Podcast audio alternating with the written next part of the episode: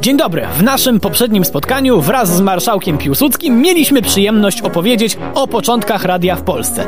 Dziś temat, choć już solo, to postaram się godnie kontynuować, bo jest o czym mówić. Audycje naszych regionalnych rozgłośni były przełomowe w skali całego świata, podobnie jak nasza technologia nadawcza.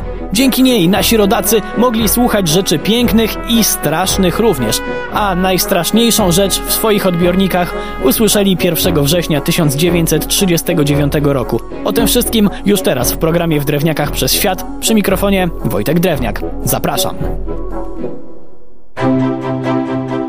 Radio w Warszawie regularnie zaczęło nadawać w roku 1926.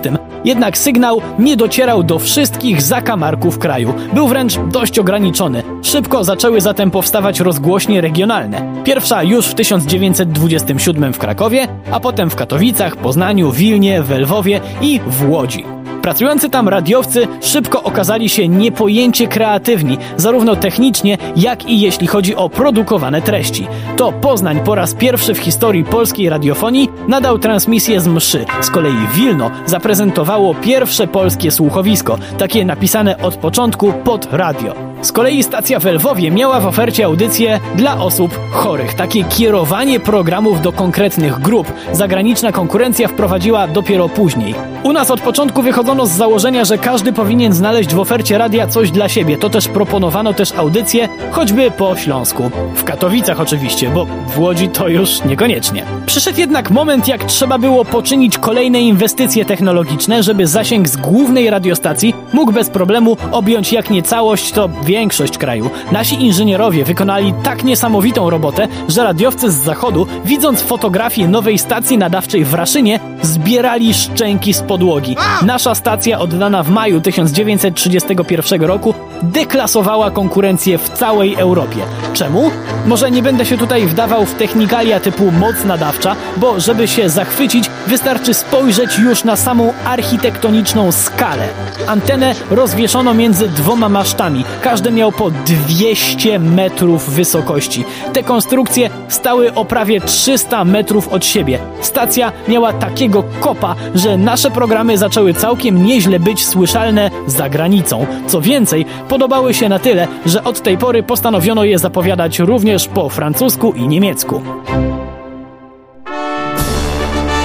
A na jakim sprzęcie słuchano radia w polskich domach? Takie duże lampowe monstra, jakie kojarzymy dzisiaj z radiem słuchanym w salonach dwudziestowiecznej inteligencji, były bardzo drogie. To był wydatek rzędu 160 zł, czyli prawie dwukrotność miesięcznej robotniczej pensji.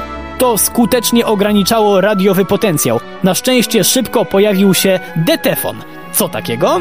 Takie małe radyjko słuchawkowe, które kosztowało już tylko 39 zł i można je było kupić na raty.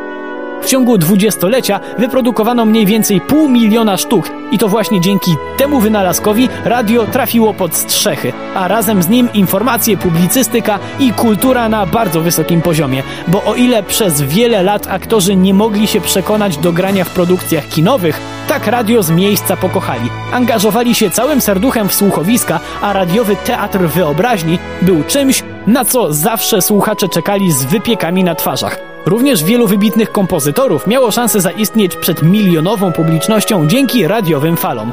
Radio włączano więc z wielką ekscytacją, bo zawsze było coś fajnego. Aż do 1 września 1939 roku.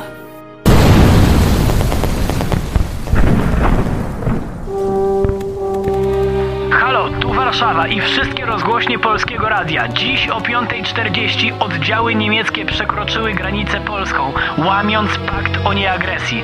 I to już nie było słuchowisko radiowego teatru, a prawdziwa, druzgocąca wiadomość, którą Polacy usłyszeli tego dnia wielokrotnie. Dzięki radiu setki tysięcy naszych rodaków błyskawicznie dowiedziały się, że zaczęła się wojna. Radio tak długo jak mogło informowało o trwającej kampanii obronnej.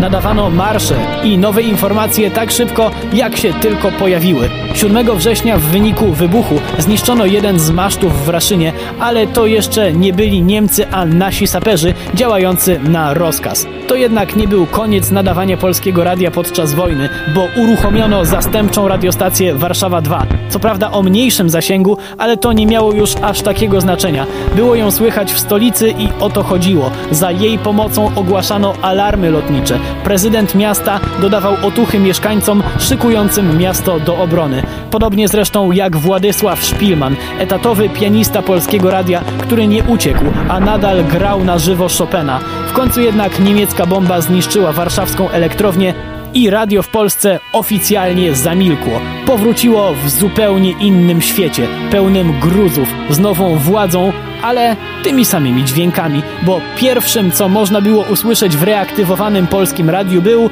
Chopinowski recital grany przez Władysława Szpilmana. Ten sam, który brutalnie przerwała straszna wojna. Przy mikrofonie był Wojtek Drewniak. Do usłyszenia.